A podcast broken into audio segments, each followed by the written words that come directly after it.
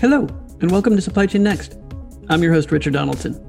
Join me as we explore the ongoing evolution of supply chain, from the challenges practitioners face every day to the ongoing digital transformation of the entire value network. Welcome to the next episode of Supply Chain Next. And actually, the now that I'm thinking about it, the very first episode of 2022. And I am ecstatic to have Kyle Ritchie, author of the Circular Economy for Dummies, on here uh, to, to kick us off into 2022. Hey, Kyle. Well, hey, yeah, thanks for uh, reaching out and getting this lined up. Um, yeah, as you and, and your listeners, I'm sure, are well aware of, um, you know, construction materials in the building sector. They're uh, they're responsible for, I think it's about a third, just over a third of global resource consumption. That's my mm-hmm. forte. Mm-hmm. Um, so I'm I'm happy to to meet with you and hopefully encourage those listening in to to be part of a solution.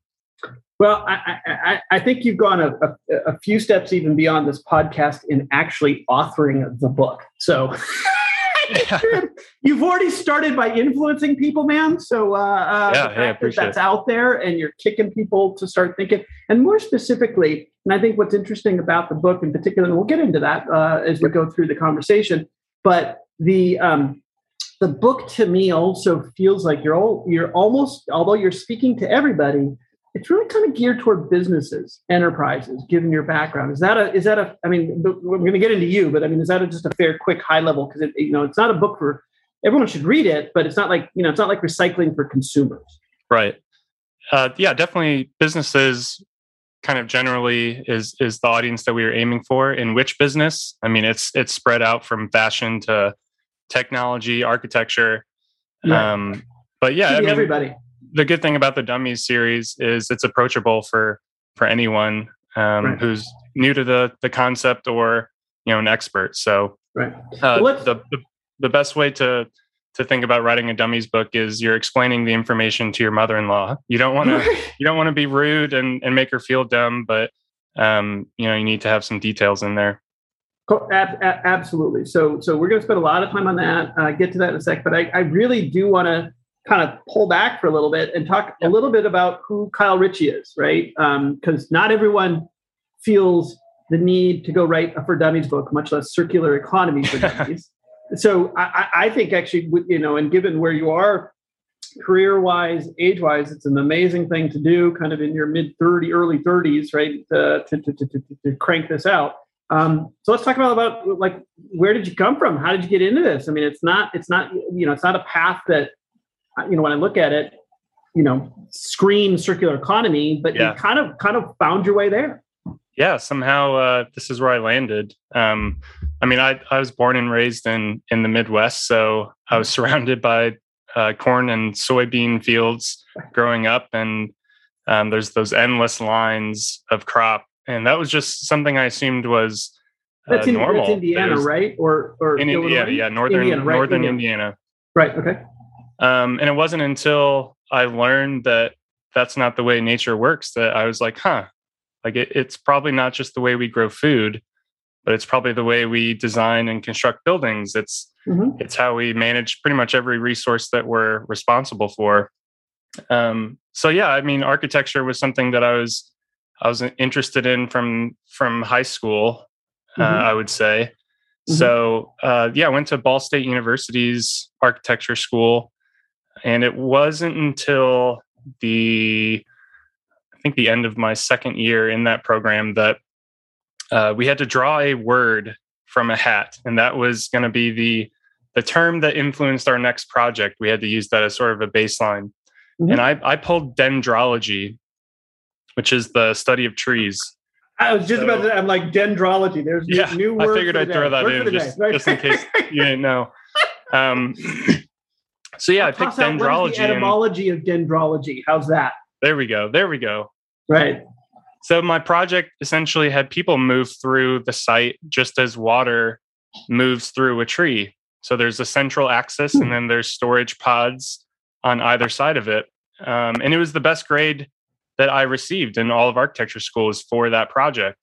Huh. So instead of thinking to myself, "Oh, well, I figured it out," um, I actually left architecture school because of my success on that project and instead started studying chemistry and biology and natural resource management um, just because you know I saw an opportunity here. I didn't know it would, lead me to sustainability. I didn't know it would lead me to uh, the circular economy. Um, but it wasn't until I I started studying the sciences that I realized, oh, I could actually probably be a benefit to the architecture industry. Mm-hmm. So yeah, I went to to grad school then at the Boston Architectural College, uh, where I teach a couple classes now, actually. Um, and that was sort of me coming back to the architecture industry and applying all of these um, these facts and and strategies that I pulled from my my studies in science. So um, yeah, life cycle management was was subtly part of everything I was doing. Um, and so yeah, I started started working at architecture firms in in Indianapolis in Baltimore, uh, spending some time in Boston for school. Uh, so I've I, ever since I sort of harnessed the power of sustainable design, uh, it, it's taken me a lot of great places. Absolutely. So couple couple things, and there's a I mean great background, great story, but I want to focus a little bit on the lesson you picked out of nature in doing a study on trees specifically, right? And specifically, kind of looking at almost in a way circularity of nature. And I, I had never thought of that till now, till you're talking about it. But honestly, when you step back and look at the Earth's ecosystem as a system, it's the ultimate in circularity. Nature itself is the ultimate in. I mean, you right. break apart, you know, the life cycle, literal life cycle of everything on this planet, and it is given life, it lives, it dies, and it gets reused. And there's literally, like, down to bacteria in nature designed at the forefront of you know when you're kind of starting mm-hmm. to the bacteria and viruses that sort of cohabitate during the lifespan and right. then there's even bacteria and viruses that are specifically designed to re, re uh, reuse the circularity of everything right i mean I, I i i mean it's almost like you're you're you're starting on another paper here which is lessons in circularity from nature itself yeah and it was um i think it was learning about there's something called the three sisters which is mm-hmm. a planting strategy. So um, you have corn, you have beans, and you have, um, I guess you would just say squash or pumpkins. And so you, you plant these three different plants in one system so that mm-hmm. the corn stalk provides a trellis for the beans. Mm-hmm. Uh, the beans uh, add nitrogen to the soil, which is a key uh, key nutrient that all of these plants need. And then mm-hmm. the squash have these really broad leaves that cover the cover the ground to keep keep moisture from evaporating, uh, mm-hmm. uh, keep the soil and all of the critters living in it happier. Mm-hmm. So it's this sort of introduction to this systems design that you can see, you know, replicated throughout the natural world. Mm-hmm. Um, you know, nature's been doing research and development for billions of years now, so it's it's not surprising that it's it's a genius at this point. Yeah. Yeah. Um, I, you know, we just need to sort of set our egos aside and realize, you know, we are smart and and are capable of some pretty great things. But if we want to learn how to design in systems, you know, there's no better teacher than the environment around us. Oh my goodness, man! Like I, I am sitting here almost weeping at the words coming out of your mouth. Like I, it's like I'm listening to myself. That's just awesome. I mean, but, you know, it's a, I mean, no, honestly, that's a that's a very insightful view. Um, I, I think it's profound in the sense that um, you know, it's it's it's it's it, it, literally the answer is straight in front of your face. If, yeah, if you just said obvious. if you're willing to look for it, right? Right. Um, you know, it's not like we're making stuff. It's not like this stuff hasn't been done before, whether it, you know, in nature directly or even by ourselves to some extent. Okay, okay, so yeah, all right, awesome, awesome, awesome. So now let, let me let me because there's so much I can spend hours with you, but let me let me talk a little bit about the transition because sure you started in architecture and, and certainly got into engineering but where did you begin to start to feel the pull towards, you know, kind of being an ombudsman? Or did you even, I, am sure you didn't think of it, but it just sort of fell into it. But where did you start feeling the transition away from direct architecture into the world of circularity? What was sort of that, you know, if there was a moment, it may have been a, a few of them, but you kind of started moving your way. Somewhere there was a transition from architecture path to I'm going to go actually go help drive circularity principles. Yeah, I think it it really came from after I made the transition back to architecture, I okay. still sort of had this this framework of thinking on how the the natural world functions. And so sustainability in architecture was supposed to be the equivalent, right? Um, mm-hmm. And there were still so many gaps mm-hmm. that it, it, wasn't really enough. Um, mm-hmm.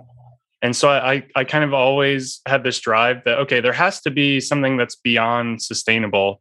Right. Even though that's really the, the peak of design at this point. Any architecture firm around the world, they're, they're, you know, um, so proud that sustainable design is is a keystone of their operations, which is great. Mm-hmm. But in searching for this gap between where we are still mm-hmm. and where we should be, um, you know, I started finding out about uh, permaculture, reading about Bill Mollison, Toby Hemenway, David Holmgren, um, found out about the Ellen MacArthur Foundation and this concept of circularity um, sort of kept emerging.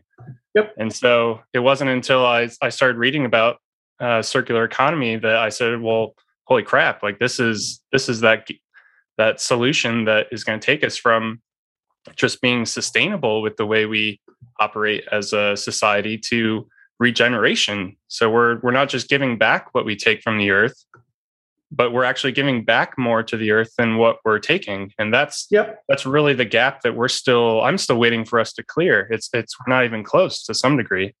Yep. Yep. Okay so that's that, that, that and absolutely. So then as you kind of came when did you actually go full time into or when did you actually get pulled into even thinking about writing book like circular economy for dummies? Because somewhere in there you know there's like like you know, like what, what, what when, when was the genesis? Because it can't have been that long ago. I mean, I'm assuming you, no, started was, about three um, or four um, years ago.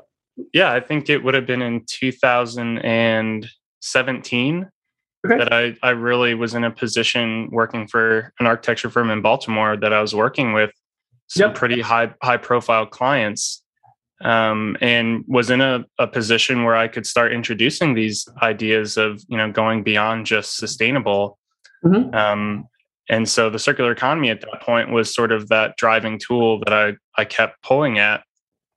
So I, yeah, I'd say probably probably four years ago now. Um, I, I, in some way abandoned sustainability as a, a driving goal for me, mm-hmm. and started started substituting circular economy and circularity um, in instead of sustainability. So um, I've I've just been pushing on that ever since, and I'm I'm thrilled to see that it's it's gaining gaining some traction, not so much in the U.S. Um, as much as you're seeing in in the U.K. and um, all of Europe and Africa. But mm-hmm. you know, mm-hmm. I have faith that it'll it'll it'll keep pushing here. Yeah, yeah. So uh, uh, uh, perfect. And then so then when let's just go through this. Like when actually did you? So you started about four years ago. How long did it take you to kind of frame this up, make the pitch? Uh, and by the way, and, and, and, and you and I have already spoken about this. I mean, I went through the process of doing data center for dummies never actually wrote the book but had it accepted and all that sort of stuff. So walk people through that because it's a pretty interesting process especially for a dummies book. Um, you know it's a pretty formulaic process. How did that how did that all emerge or when did you did they reach out to you? Did you reach out to them? Uh, yeah fortunately i had um, i had an existing uh, connection with with the wiley team um, mm-hmm. through one of my best friends uh, eric corey freed who i now actually work with um, and was the co-author of the book. So we were actually um, standing at the at the hotel or hotel elevator, waiting to go to our rooms at the end of a day at the Boston Architectural College, and he was saying, you know, I I think we might need to update Green Building for Dummies, which he did, I think 2008, 2009, mm-hmm. Mm-hmm. mm-hmm. and he knew, you know, he oh, Kyle, he, would be able to help, you know, update that. Um, so he he reached out to Wiley and, and asked if if they needed us to make those updates, and mm-hmm. um, they said, "Well, no, no one's really buying that buying that book anymore." But um, there is something sort of similar to Green Building that that you might be able to help us find someone uh, to write on, which is the circular economy for dummies. Mm-hmm. And so this opportunity arose just about after, I think it was a week after I was actually at a conference in Spokane, Washington, hmm. speaking about the circular economy and the built environment. Hmm. And so Eric Eric knew I was out there doing that, and so a week later, when that opportunity came came up, you know, he reached right out to me and said, "Hey, um, I think this is something right up your your alley. Uh, are you interested in in working on this?" And of course, um, you know, things happen for a reason. I feel like we yeah. we both agree on that, and yep. uh, yeah, I accepted. And it was uh, just before the pandemic hit that we um, we got signed on to write the book. So fortunately, while while other people were just staring out their window, uh, just aching to to be out of the house during the pandemic, I was too mm-hmm. distracted just writing after work for hours on end. But yes, it, was, it unfortunately, I have to admit, I didn't really have to have to go hunting for the opportunity. It, it kind of got presented to me. Um, but yeah, well, that's it, I mean, that's awesome. Things do happen for a reason, and right. and I wanted to jump in there because what I don't want to lose sight of is now you naturally fell into becoming, you know, for better for worse, now you know a, a poster child, literally for circular economy, writing this book, which is freaking awesome, by the way. Um, but also, I would guess, and and the question here is, in the process, like you were you were exposed to circular, you naturally were pulled in that direction as you said, kind of things happen for a reason. Then, as you began to write the book and actually publish it, let me ask you this What did you learn the most about the circular economy and where we're at today through the process of writing the book? Oh, good question. Um, I think the the key piece that stood out most to me was this is not going to be something that every single individual on this planet needs to pick up and um, you know use to structure their entire life that's not mm-hmm. going to be the way that the circular economy um, gets applied worldwide mm-hmm. um, the more the more I, I, looked at you know this is this is a responsibility for businesses mm-hmm. it's a mm-hmm. responsibility for for government agencies um, those who control um, the, majority of our resources these are the real critical components of this transition from linear to circular. Um, you know, I, I grew up, we all heard, you know, reduce, reuse, recycle. You know, individuals are are taking their their cans and recycling them. That's great and all, but really, that's that's not making even the slightest dent um, overall, which is unfortunate. I'm not telling everyone to start throwing away recyclables or anything like that, but um, so this idea of incentivizing the individual to do what is right having these large entities making the right incentives so that the individual doesn't even really need to know that they're participating in what we know as a circular economy. Mm-hmm. If the right incentives are there, the individual will do it without even uh, caring. You don't need to care as long as right. the incentive is there. Uh, they're going to do it, and um, I think that was really what stood out to me the most. Is that incentives will drive this change. It doesn't need to be a um, you know, a warm, warm, heartfelt embrace of circular economy worldwide to get us to make mm-hmm. this transition. It just needs mm-hmm. to be mm-hmm. incentivized. Mm-hmm. And and and interesting. And again, you know, because like anything, when you start to dig, I mean, I always again to get sort of philosophical here, but I've always said that once one starts teaching, they actually begin to learn the most. Oh, without right? a doubt you know, and, and this is sort of, you know, in, whatever Eastern philosophy, whoever you want to talk to about it. But oftentimes that's the case, right? Like it's one right. thing to be a student, but once you become the teacher, you actually go into a higher level of actually learning, um, which is which is not always, you know, put out there. And so through the process of actually engaging, writing, researching, hence the question. And inherent in there, I want to dig a little bit because there seems to be a very distinct a distinction between consumers and enterprises. And I think as you were even recounting the lessons learned here, I heard that distinction sort of almost uh, uh, uh, uh innately in your description of lessons learned. Because to me, the circular economy, although consumers, we're all involved, we're all a part of the supply chain. Every every 7.5 billion of us in some way, shape, or form is a part of it. As Brian Aoye at, at Refashion Venture says, everyone is a part of the, the, the, the, circular economy. Everyone's a part of the supply chain, whether they right. pull from it or put into it or both, right? right. but consumers have long been doing recycling. Like we, we're not the one. It's con- our consumer lives. Yeah, I just went out today. I just picked. You know, I just just had my recycling picked up today. We all do it weekly. Somewhere around the world, there's a recycling effort in the consumer land, but business has not followed suit. That's the trailing thing, and that's the bigger part of the economy. And as you put it so perfectly, if it's if the circular economy is being done right, actually no one should know it's even going on. It's just it's just in the background. It's just how stuff happens. Yeah, that and and to add, it's it's funny because we all see recycling as this sort of uh, grand effort that needs to be done, um, but really, cir- in circular economy, recycling is is a last resort. Right. Um, we need to be focusing more on on uh, reusing materials, making sure they're durable, um, mm-hmm. so they can't be used long into the future. Um, we need to come up with sharing programs. We need to be remanufacturing products instead of just breaking down the the product into its individual materials and then recycling those materials. I mean, the embodied energy goes away at that point. We've wasted it. So great point.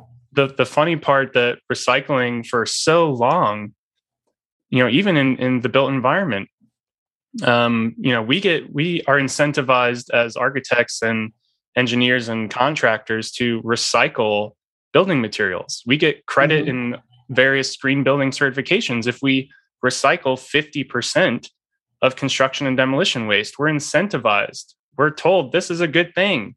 Mm-hmm. But really it's it's missing the mark by not realizing that well recycling is supposed to be a last resort. There's so many opportunities to keep the value within these materials in use and extend it into the future for as long as possible. That's that's real really where the the value comes from, not recycling. So let me ask you, you now you and I think very similarly and think system wide, but as you were going through that, to me immediately there's a like almost a chart that's being begged to have happen here, right? Which is if you connect to that uh, uh, National Geographic infographic, that article about supply chain I showed you, right? right? That infographic that shows the whole world. Yep. And and you nailed it here because you talked about the embodied energy, the embodied carbon, whatever that is that's in these products, right? But you you you pull stuff out of the ground, it gets uh, processed or manufactured into something. And then, really, you use that something for as long as humanly possible, or continue to use it past its quote unquote expiration date um, because you've conditioned it and kept it there. And that's the that's the best use of something until it literally melts down into whatever. Or you can reuse it, which doesn't necessarily lose the integrity of the original purpose of that asset. Or if you can't reuse it, you can recycle it, which to your point, I've not heard that before, but you're spot, of course, spot on, which is you actually have to break, you, you have to use energy to recycle. Where in reuse, you don't actually use energy. You just reuse it as is. You may, you may have to move it, but you know what I'm saying? Like that's an interesting distinction where recycling, ironically, is the last choice in the world right. of circularity. It should be continued use, reuse, then recycle. Right. And I mean, you you nailed it. To recycle, you need to use energy to maintain energy. That's essentially right. what's happening. Right. Um, or you can just keep the energy to begin with and not just change its form. Um, right. And so this is this is really important for any architects and contractors listening in. Um, you know, half of the world's uh, carbon emissions, which is a, a, huge focus for us as an industry. I mean, mm-hmm. they're generated by five different materials. Over half the world's carbon emissions are generated are, by what, five materials. What are those they're, materials? They're steel. Number okay. one is steel, which is about a quarter, I think. Yep. Uh, cement, which yep. I mean, try and find a building that isn't using cement and concrete. Yep. Paper, plastic, and aluminum. Those are the, the five materials that make up half of the world's carbon emissions. And so let me let me pause for a second because this is super important, right? And or not super important, but but insightful again, systems wide. So you are confirming, which I've never done the analysis for, and I should. Um, again, if I go back to that National Geographic infographic, we yank out of the ground 100, well, whatever, 96 gigatons of stuff per year. Half of that is food, half of that is stuff. The stuff is what you just said, right? I would bank 80% of the stuff, you know, 40, whatever, 50 gigatons of stuff is actually made up of those five materials you're talking about right? because I, I, again, this is where you kind of get into the simplistic. You know, when you break things, take a very complex system and break down to its simple parts, people can get their heads wrapped around this, right? So, recycling and circularity is not as crazy when you think about. There's really four, five, or six main materials we pull out of the earth, right? And steel, paper, so you know trees and wood and all that sort of stuff, right? Plastics, you know that's oils and all the other things that we get out of that. Um, I forget what the other the, the other two that you threw in there. Aluminum, uh, aluminum, cement. right? And cement, and cement obviously yep. you know yanked out of the ground, right? But if I had to go look at those 50 gigatons we consume every year, I'm guessing 70 to 80 percent of it is those five materials. And if we just kind of stay focused on those and create that circularity I mean, we're we're we're leaps and bounds ahead of where we would have. You know what I mean? It's not it's not that challenging. It's not like we're going after a million different things. Right. Yeah, and I mean, even if we focused on steel, which yeah. is a majority of of it, yep. um, steel's not a bad thing if you can use it for 200 years into the future. Totally. But I mean, we're we're designing buildings with steel structures. It has an higher embodied carbon content. So now architects are trying to steer away from steel but they're not accounting for the fact that we can actually, if designed properly, we can use this steel structure for hundreds of years into the future, therefore offsetting the need to be pulling in all these new materials, even if they have initially a lower embodied carbon content.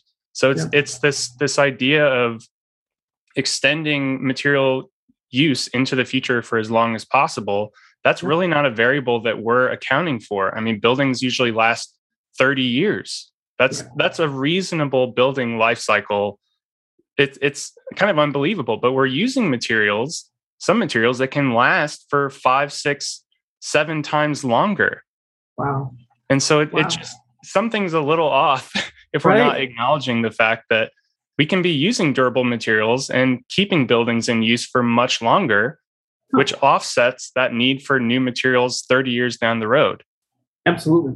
Absolutely. So, so, so, uh, uh, and, and, okay, picking up on that then, and because you, you, obviously got the architecture background, you got the building background, cement, steel, uh, you know, aluminum, steel, cement, whatever, um, kind of right in the wheelhouse here. Um, are there now? But I, but I think this is interesting.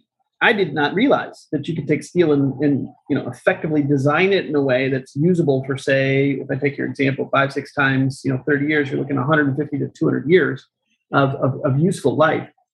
What are we not doing to get out of that? Is it simply how the steel is created, or what's the what's what cr- allows that steel to be you know prolong its life cycle five to six times? What do we need to do? I would say there are are two pieces to that. One okay. is designing the building originally with the understanding that this structure is going to be able to to stick around for a lot longer than the 30 years. Right. So that means sticking to grid sizes that make sense that allows flexibility into the future. Um, and second is we need to just when stop. you say grid, sorry, sorry, just because I want to make sure we understand that. When you say sure. grid, you're talking about the electrical grid, the things that actually you know enable power the, the building. Structure the structure of the building. Usually there's, okay. there's, a 30, 30 foot, 40 foot by 40 foot grid Got that is, is typically used, and you can maintain that that span just because steel is so strong.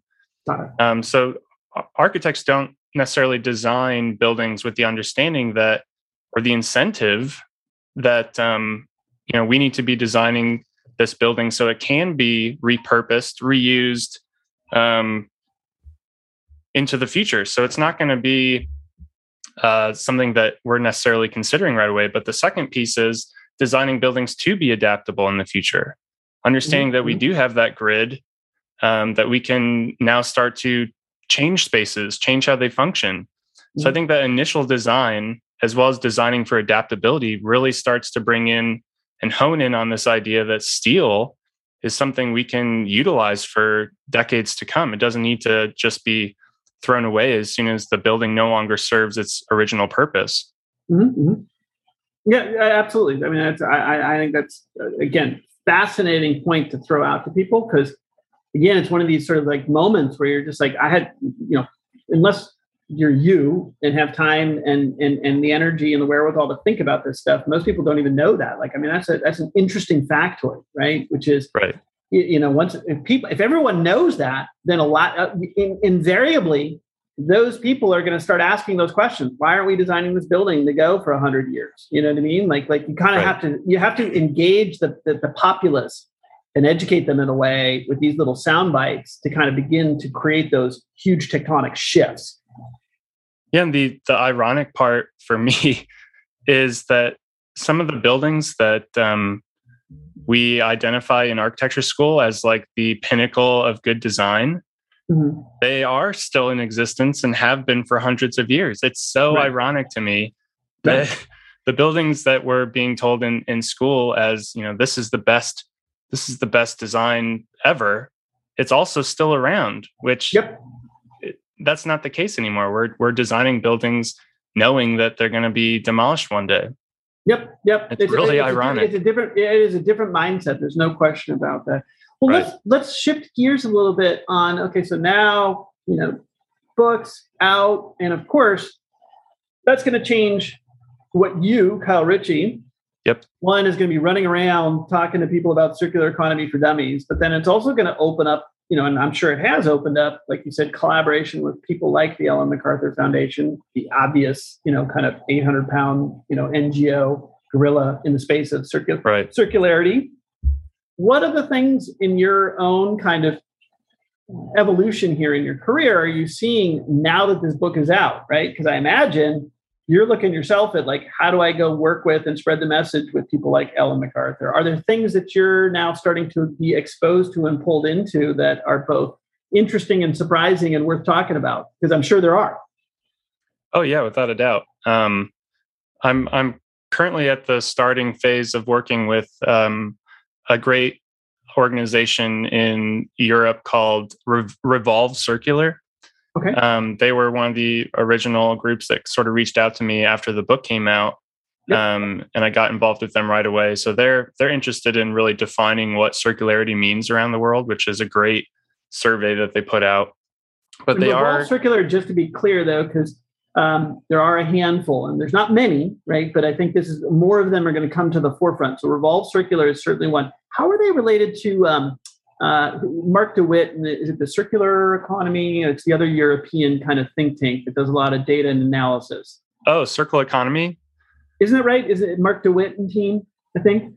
I'm not sure. I probably yeah. Should hold on. I, I, I, I, well, I sh- and I should too, but I don't. I'm, I'm blanking on it right now. But anyways, keep going. Keep going. Uh, uh, I'll pull them up here in a second. I'll find them. But um, yeah, so they are. They're doing an investigative report uh, later this year. I think it'll come out in the uh, last quarter of 2022, mm-hmm. um, really investigating circularity within the built environment, which is pretty revolutionary at the scale they're aiming to do it at. Yep. Um, so I'll be I'll be supporting them in in one way or another that way.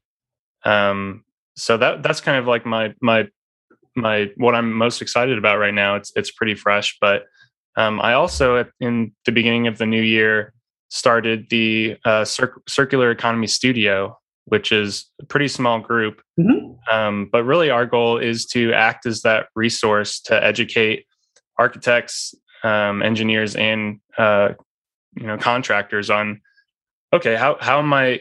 What what steps am I supposed to be taking to incorporate circular economy principles into my work?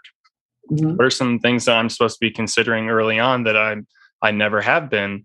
Um, and I I'm partnering with Dave Bennink. He's out out on the West Coast. He owns the uh, Building Deconstruction Institute. Oh. So I mean, he's he's been disassembling buildings and and reusing components of buildings for the past thirty years. Um, wow. He's a pioneer in this. Essentially, it's. I didn't even know there was a building deconstruction institute. I mean, yeah, of course, of course so, there is, right? But, but of course I mean, there is, right? So he's he's been doing great work, and and it's not just just you know pulling pulling buildings apart to the individual elements, um, he's able to take in, entire portions of buildings and sell them to other people that need them.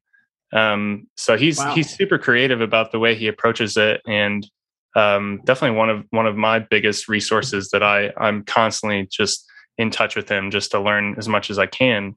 So yeah, there are there are all these groups out there. Ellen MacArthur mm-hmm. Foundation, in one way or another, we've touched base um, Rhaenyra O'Donnell, who's the education lead for mm-hmm. um, Ellen MacArthur Foundation. We've become pretty close over the past few years. Cool. Um, so yeah, there are these organizations that start to emerge and um, you share values. So naturally, you're going to work with each other in, in some way or another. Is there a common theme amongst these groups? Because I think I think you also kind of touched on it, but I want to dig into a little bit here. Circular economy has been a buzzword for a little bit, right? And at some point, these buzzwords have to make the the transition, or if you want to call the Silicon Valley crossing the chasm, whatever the hell you want to call it, to where it's become now part of the you know kind of lexicon and defined terms. And I believe it feels to me like we're sort of just also in this year, circular economy has come across the chasm. It, it, it, it's no longer you know a nice little buzzword to chat about. It actually is starting to mean something, and people like you are defining it. And Ellen MacArthur is defining it, and Marc de Wit over at it is Circle Economy, by the way. He's out of Brussels, is defining it. The group you're working with is defining it. So you're in an interesting position, having written the book. You get to interact with all these people Right. Do they even themselves have common definitions? Right. Yeah, I I honestly think so, and that's sort okay. of the great the great thing about the circular economy as com- compared to sustainability. Right. Sustainability doesn't mean anything anymore. You Correct. can stretch and pull that in any way you want to right. meet your needs. Sustainability does not mean anything anymore. It's unfortunate, but it's true. Yep. Circular economy, by definition, has those three principles. Yep. First, eliminate waste. Second, keep materials circulating. And three, regenerate natural systems. Yep. So you can't have the term circular economy without those three principles attached to it.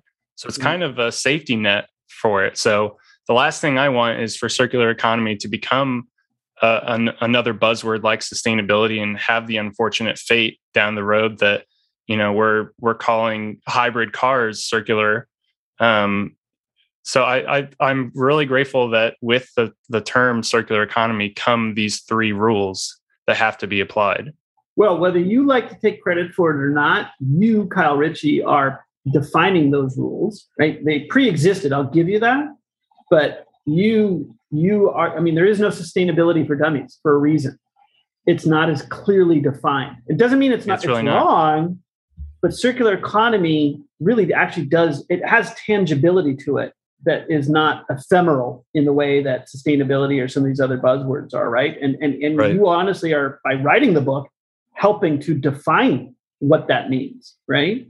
Right. Um, and and I think that again puts you in a really interesting position, both you know career wise, you know author wise, but also thinker wise, because you get to begin to interact with all these people and begin to synthesize this into a common you know kind of objective. Because again, at the end of the day, this should be a common goal for all of us. Right. right. There's nothing that any human being on the planet, in theory, should say, "Oh, I don't want to be circular." there's like there's no reason not to, right? Right. Um, yeah, right. And so I, I, I, I, again, I'm gonna where I'm gonna lead to in a long, windy way, as I often do with the question is, okay, so now as you're kind of interacting, and again, we're sort of at that very beginning year. It seems odd. We've been talking circularity for a long time, quite frankly but you know, like a lot of things, it takes a while to to finally take hold. It feels like this is the year it's taking hold, different than just even a year ago, right? Um, and and part of it, and I'm going to put credit to you again, is the book just got issued about a month or two ago. Um, you know, that's kind of a defining moment in that that book defined circular economy for people, right? Um, I yeah, think it's book, kind of an the book came position. out. The book came out April April of last year. Right. So it's been out for a little bit. So I th- hopefully, like you said, 2022 is where it really starts to catch and and make make some progress. Yeah, absolutely. Well, let's let's look forward a little bit. So so in that vein, if you're looking out five years, well, just even this year, I mean, what do you think um, now? Also, as you're interacting with people, starting to gear up, what do you think? Some of the big things. What are the trends in circularity that you see? And it could be for me, it's as basic as people just incorporating this, you know, into action this year for the first time, whereas before it didn't. You know, people defining it in a way, taking it seriously in a way. Um, you know, over the next five to ten years. I mean, how do you see circularity playing out this year? Because it is it's a hot topic right now. It is, and I think you and I have actually talked about this before, but circular economy has that financial benefit that sustainability doesn't necessarily have.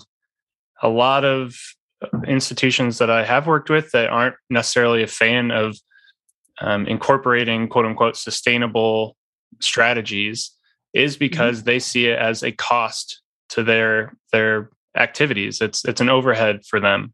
Mm-hmm. But the circular economy, and I think we're going to start to see a lot more institutions and organizations acknowledge this, is that the circular economy is supposed to be financially beneficial. Totally. It's not it's not something we're just we're doing just to make Mother Earth proud. Mm-hmm. It's something that as a business, it's a tool for you to make money and an income and a career for yourself by also you know eliminating waste it's it's mm-hmm. kind of the the best of both worlds um, we always kind of associate um, capitalism with selfishness and destruction of the earth and um, with our history it kind of makes sense that those two are paired together but with the circular economy that's not the case and i think this sort of um, framework is going to start to s- kind of seep into business operations a lot more moving mm-hmm. forward. I mean, we're seeing Adidas now has uh, a circular shoe. Yep. We now see that you know IKEA is is doing a buyback program for um, their furniture that they've sold. If you give it back to them, they'll buy it back from you. And instead of mm-hmm. just destroying it or recycling it, they're mm-hmm. actually repairing and refurbishing it and selling it again.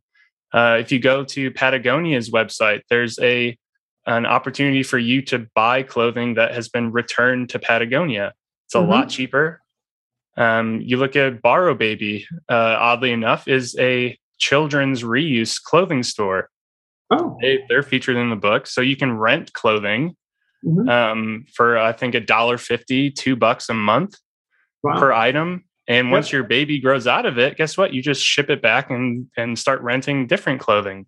So we're, we're seeing so many. Hmm examples of businesses harnessing the power of the circular economy mm-hmm. understanding that waste is a cost for the business if you're mm-hmm. if you have any waste leaving your business you at one point spent money to obtain that material now you're just throwing it away that's a that's a missed opportunity so i think looking forward really really that's going to be what we're seeing is businesses realizing oh mm-hmm. this is a way for me to you know uh, make my shareholders happier. It's a way for us to make more money and also do good while we're doing all this. Hundred percent. I mean, you, you, again, yeah, we have talked about it, and you know, capitalism and circularity do not need to be mutually exclusive. In fact, they Correct. can be inexorably tied, insofar as circularity leads businesses to higher profitability. I, you know, and I, I've talked to a lot of people about that over over my career. Certainly, as I got into it more, especially in the reuse of computers, um, because they have longevity more so than you know, in whatever. And it, the, the long story short, all the principles that you're saying, and and and I would add another little uh, piece to your puzzle, which is I always like to talk about in the automotive industry. this kind of predates you a little bit, um, but you know, buying and owning a used car back in the 70s and 80s was seen as almost like you know you're socially uh, you know in the bottom right um, you had to have a new car and it was a status symbol and somewhere in mercedes and i'll give them credit came along and they had the brilliance of saying oh my god let's resell our used car sell our used cars a pre-owned mercedes and that the obvious effect was they obliterated the concept of owning used as being bad it's shifted now to where I would say, come fast forward to today. If you asked anybody in the street, would you buy a new car or a used car? They'd tell you used. I mean, it shifted 100%. Where they look at you funny, like, why are you buying a new car? That's wasting money. Like that, yeah. that, that, that is 180 degrees from where it was 40 years ago. Right. And I like to give credit to Mercedes because everyone followed suit after that. And they did two things. Well, three things. One, they they they popularized the use of a used car by pre-owned. Two, they extended or expanded their reach into demographics that they heretofore had never been able to get to because they were selling cars to a certain demographic that was in the top 5% of wage earners. Now, a pre owned, I can sell it to another half of the universe that couldn't afford it before, right? And they get the luxury right. feel of a Mercedes. So they were brilliant in extending their reach into other demographics. And then, three, they really laid the groundwork for where we're at today, what you're talking about, which is all the things you referenced in your book, is that like that invariably started the ball rolling towards circularity. Like, like that little thing had a you know it's like that ripple effect you know it's that you know it's that little pebble in the pond like it it had more i think it invariably had more underlying psychological impact in our embracing of circularity today than I think a lot of people realize because they just think of them just selling used cars. But I think it had a big social engineering impact that that you know we're seeing just now. Oh, without a doubt, yeah. Um, and I I'm a big fan of the show, uh, the Grand Tour, with mm-hmm. you know those three three British guys, uh, Jeremy, Richard, and James, and they they have an entire episode. I think it's about the Ford Cortina of mm-hmm. based on your position in a company, you had a certain car. So yep. you you had sort of this social component that just by people driving by your house, yep. seeing what car was parked in your driveway, all of a sudden told told them immediately what what type of person or or household you had. Mm-hmm. So you're 100 percent right. This sort of uh, social movement has shifted over time, where mm-hmm. now you consider driving a brand new car off the lot. You know what is a drop in value at least 15 20% immediately like it's it's yep. ridiculous so i i definitely um, think that sort of social component plays a really big role even ownership to your point is yep. i would say in question.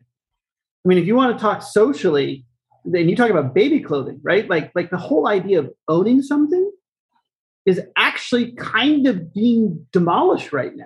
And oh without a doubt. everything is rental and share and you know, kind of just in time and or just in time is the wrong word, but, but you know, rental shared economy, whatever you want to call it, or I don't even know, there's a term for it, you know, that, that is begging to be had, which is like, I, I just need this thing for a certain period of my life and then I don't right. need it anymore. Right. So, you know, call that what you will as a baby. And it's a great example, right? I mean, I'm growing. So who the hell want, why buy clothing that yep. you know is going to be thrown out right away? And, and that onto itself, that sharing mindset, you know, whether it's Airbnb, whether it's car, car shares now, like, I mean, fast forward 20 years, I don't know, I don't know how much stuff you actually own in the future. Right. Yeah, that's sort of um I think it's it's called product as a service. Mm-hmm. So you um you are essentially leasing a product from a company, but the company still owns it. Totally. They're in they're therefore in in charge of maintaining it, uh, repairing yep. it if it gets broken, taking it back and giving you a new one if it's completely unusable so this um, this product as a service mentality is is definitely growing. Like you you called out Airbnb, um, Uber, sure, without a doubt is a good example. Lyft. Mm-hmm. So I think we're going to start seeing this applied a lot more and more. And you know, for for me, I'm I'm thinking into the future for for buildings. Even you know, if your house may not be owned by you at some right. point one day, totally. you totally. get to live in it and I know I'm essentially describing renting, but there's a, there there'll be a lot um, there'll be a, a, big difference between where we are now and and this sort of um, product as a service in the future. But it's it's definitely emerging, and you're right. Uh, this whole idea of ownership may cease to exist one day. Well, and I think you key on another economic point inherent in product as a service, which is you know if I buy something right and own it, um, no matter what it is, I I'm a very inefficient owner of this thing, meaning I have one or two of them. You know, it costs me a lot to maintain this thing. But if I own and maintain millions of these things at scale, I'm more effective and efficient. And so it's right. actually product as a service helps every not just the company, but also helps the consumer because they actually can reduce costs of maintenance and ownership through the product of a service and you know productization as a service concept comes out yeah, they have um, economy of scale working Correct. for them. If you can yep. maintain a million things instead of a million people maintaining one, it makes totally. a big, it makes a huge difference. You're right. Totally, totally. And I think these are the types of system level circularity. Because uh, circularity is a system, and it has to be thought of as a system. You know that everyone's a part of. Right. I mean, I, I, I some people get a little bit like, oh my gosh, it's no, no, no. That's not that's how big you have to think of this to really right. take advantage of circularity because you'll be missing things if you think myopically you know as an individual as a company as a region you know this is all you know the, the, world's just integrated it just is right so yeah, it is. and that's i think um that's one of the biggest advantages of the circular economy but currently one of the biggest barriers yep. is this need to have so many hands involved and agreeing on one system of circulation.